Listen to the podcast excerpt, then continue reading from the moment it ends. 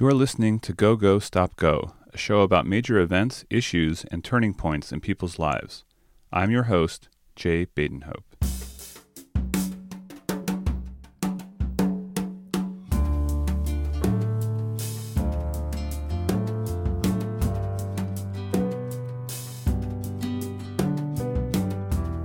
I was inspired to start this show after losing my mom in August 2016.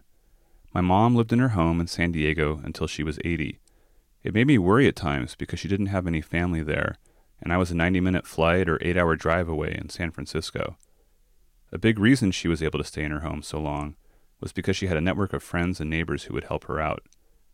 Today, you'll hear my conversation with two of those neighbors who lived across the street from my mom for nearly 40 years and were part of her support structure. Bill and Nancy Pickett are in their 80s and going strong. Bill is a semi retired engineer who still works three days a week.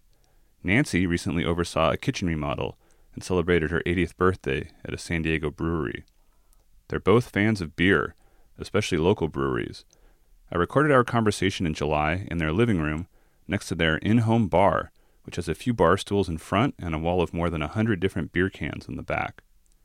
We'll talk about my mom some of the routine things that neighbors do for each other, and a couple dramatic moments with 911 calls and even some police action. Here's my conversation with Nancy and Bill Pickett.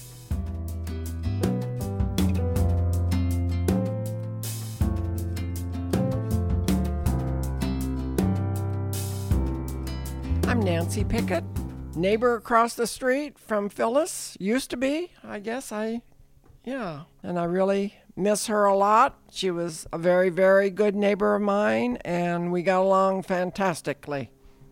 And I'm Bill Pickett. Short and sweet. So, Nancy, you were asking, you didn't remember when we moved into the neighborhood. So, I believe it was in 1973. When did you move into the neighborhood? We are original owners. We moved in in 1960. May of 1960, because Michelle was nine months old and she turned one year old in August. So it would have been May of 1960. Yeah. And just for people who don't know, where where are we in the world here? We're in San Diego, California, in the Clairemont area. What kind of neighborhood is Clairemont? Well, we think it's a very good neighborhood. We're close to all the freeways. We have access to wherever we want to go the beach, the downtown. Downtown is 10 miles from here, and the beach is like three or four miles to go to Pacific Beach.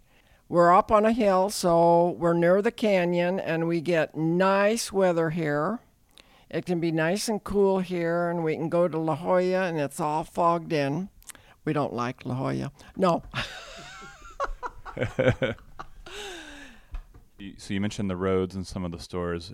In what other ways has the neighborhood changed in the time that you've been here? A lot of the original people have departed, and we're starting to get new people moving in. Although a lot of original owners are still around, and in some cases it's the children of the original owners. It's still a very nice neighborhood. The real estate people have no problem selling houses here. How much did we pay for our house? Bill? A little bit less than 19,000. And now it's probably between 7 and 800, would you say? Somewhere yeah. in there. Yes, that's pretty close. That's probably a high side. But we love going to parties and telling them how much we paid for our house. I remember when Bill went out to get a new car and he came home and he said, "Oh my god, I'm going to have to pay 20 or $25,000 for this car." I'm not, I'll be damned if I'm going to pay that much for it. I didn't pay that much for this house. Say that again, Bill. I said that's true. It was very disturbing. I want to ask you now some questions about my mom. What were some first impressions you had of, of my mom as a as a neighbor? Well, we always got along. I liked Phyllis because she was a very dependable person and what she said, it was straight. And if we wanted to go away for a weekend or a week, she would take care, look after our house, and I could depend on her. And I did the same for her. it was kind of funny. She knew that we were beer drinkers. And I don't think Phyllis was a beer drinker. But one day she's out in the yard and she's drinking a beer. And I think, I just thought it was kind of funny. That's funny. How was my mom maybe different from some of the other neighbors around here? I think she was more, not necessarily quiet or withdrawn or anything like that, but I think she was not as extrovert. Some of the other neighbors maybe were more extroverted, like next door. In fact, they organized parties that the whole neighborhood had. I always figured she was a very dignified person, and consequently, she didn't. What's the word? I don't know. She wasn't as aggressive or outspoken as others. I think it was her upbringing because I think she uh, had to work very hard. Um, I'm, I can't remember now, or her family life, but I don't think she had a lot of fun things or did a lot of partying or this type of thing. And I think she really wanted to, but she didn't quite know how how to fit into the the partying thing like when she knew that I was a beer drinker or we were beer drinkers and all of a sudden she's out weeding in her front yard and she has a can of beer. So I think this was just a way she wanted to fit in. Interesting. What do you think were the things that, that she cared a lot about? You. Her son. I think that was it. And her house kept very good care of her house, and her yard was very important to her. I mean, when there were weeds out there, boy, she's out there on her hands and knees and pulling those suckers. Yeah, and definitely you, Jay. And uh, oh, and she loved bridge. That was very that was very important. and when she went into the home, I told her I said, "Well, you should teach bridge." And I think at that time she was having a little problem with her speech and I think she felt kind of negative about doing that. Around that time, maybe even before that, she was starting to get some feedback from some of her partners who were really engaged. Because I know my mom was really engaged with bridge for a long time. That they were, I think, fr- starting to get frustrated with her play. I think maybe her her mental skills were starting to decline a little bit. I don't remember if she played any bridge after she moved into the care home, or maybe she might have even have stopped before she moved. Yeah, so the bridge was very important because when she lived here, she went to, uh, I don't know, where did she go? And she would travel. There were different clubs around town, and sometimes she'd even go out of town to play bridge. And in fact, the first job, real job I got out of college, I got because she met someone at a bridge tournament, and that person happened to be traveling from out of town, and and she made the connection and got the woman's business card. And I think she had people come to her home too and play bridge. So that was very important to her. I remember she would always tell me like if she did well at a tournament, often she'd come in first or second, and how many master points that was worth, and they were always keeping track of the master points because that was a an indication of your skill. Yeah, I don't know anything about bridge, so that wasn't a part of my life with her. Do you have any memories of my mom and me when I was, you know, still a kid and living across the street? Know it's been a few years. yeah.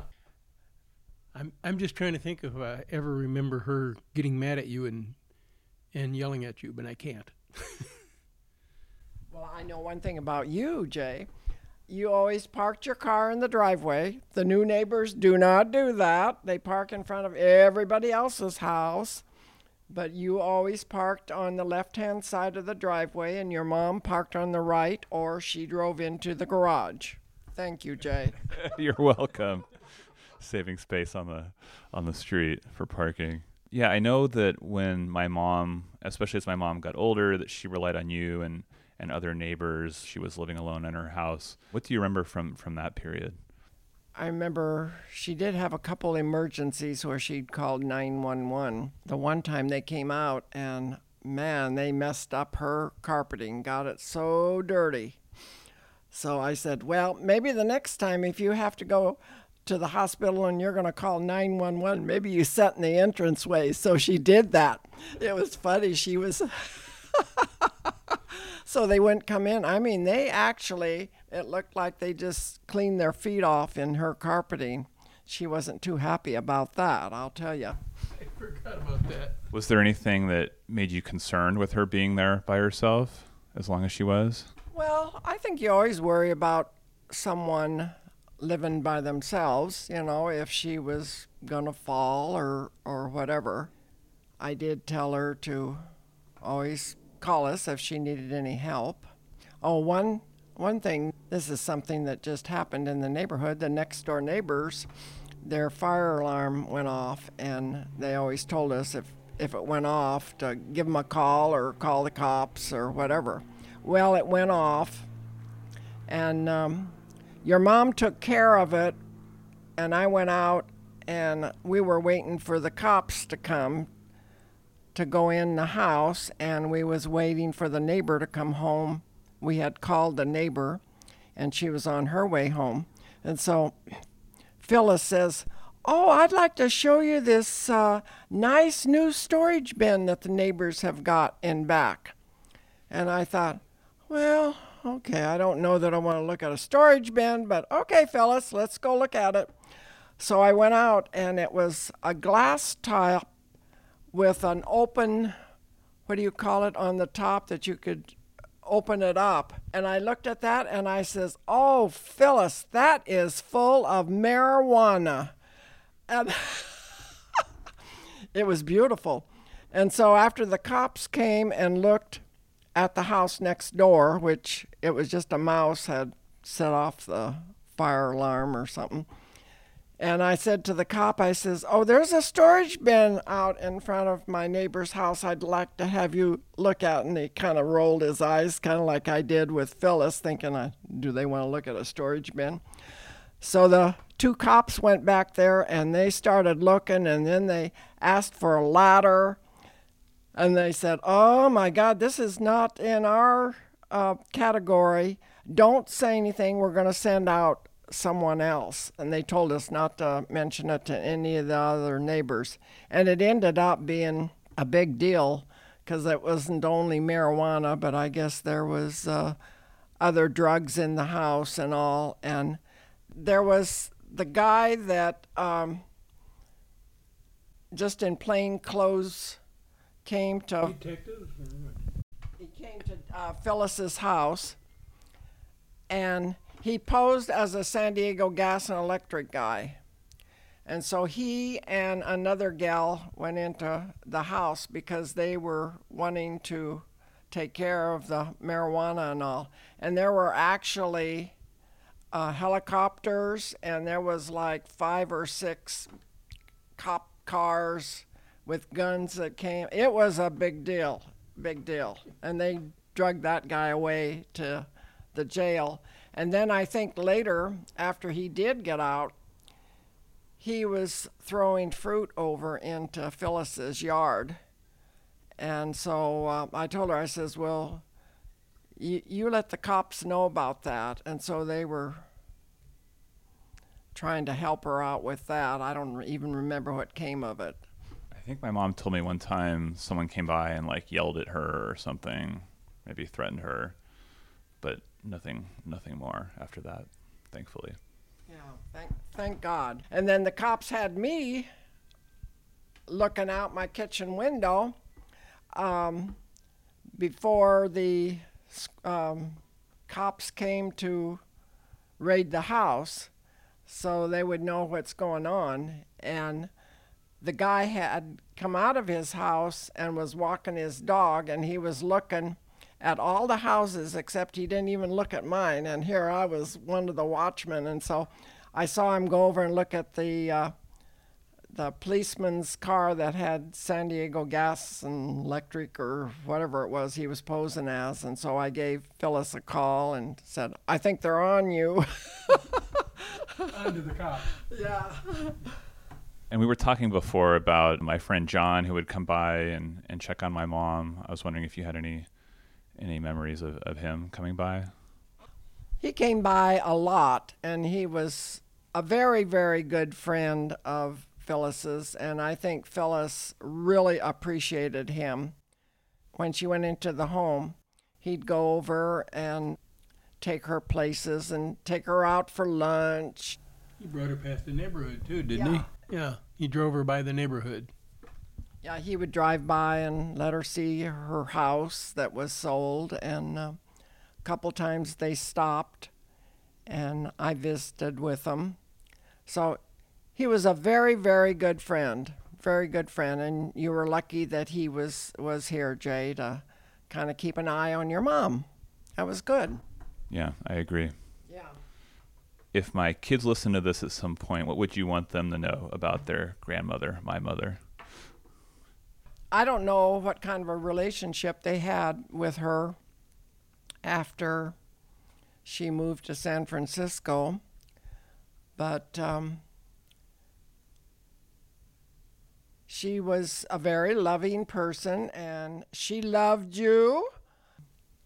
She may not have voiced it or portrayed it I think at this point, you know, for instance, my son, who's now nine, like he doesn't really have any memories of my mom before she was in care homes, and of course, by that point, she was already in decline. Before she moved up there, the doctors were calling it mild cognitive impairment or MCI, and by then it was really clearly dementia. I think she could probably hear us and maybe understand some of what we were saying, but she couldn't really talk anymore.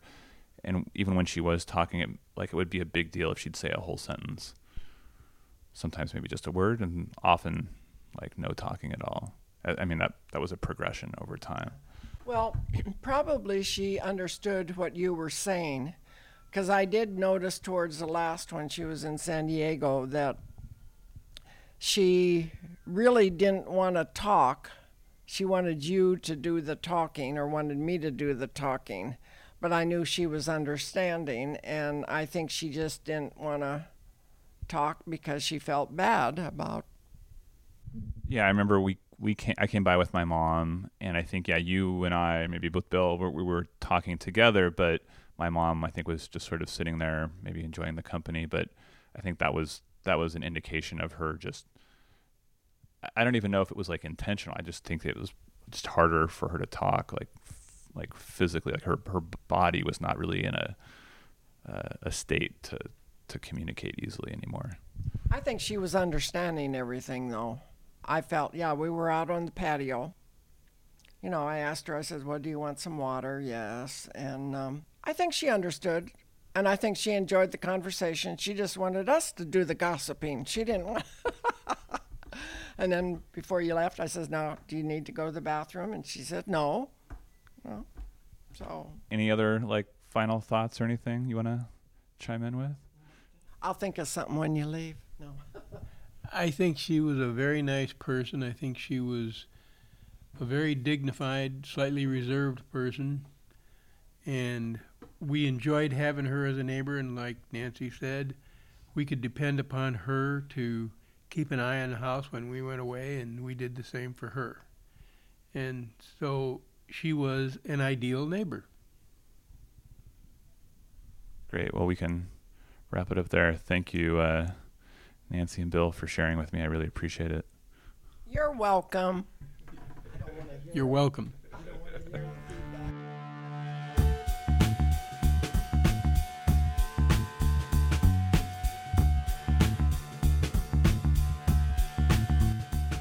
Thanks to Nancy and Bill Pickett for letting me record this conversation and for being great neighbors for my mom and me over the years. Talking with people who knew my mom helps me recall my memories about her. For example, Nancy talking about my mom's interest in bridge reminded me of the story of how my mom helped me network to my first job after college. I appreciate how conversation can help me access positive memories about my mom. I have a special message of appreciation for my friend John, who was mentioned in this episode. John, thank you for all the times you visited my mom, ran errands with her, and took her to lunch. Gave me a lot of peace of mind knowing you were in San Diego and checking on my mom while I was in San Francisco, busy with family and work. Thank you. I'd love to hear from you. If this episode touched you in some way, if you have constructive feedback on how I could improve future episodes, or if you know someone with an important story to share, please contact me. You can send a note, or better yet, a voice memo to ggsgpodcast at gmail.com. Include your name and phone number so I can follow up with you. Lastly, if you like the show, please tell a friend who might appreciate it. If you want to help even more people discover this show and its message, make a public show of support by rating it, reviewing it, and subscribing on Apple Podcasts or wherever you get your podcasts. Go Go Stop Go was produced by me, Jay Badenhope. Music by Poddington Bear. Take care of yourself.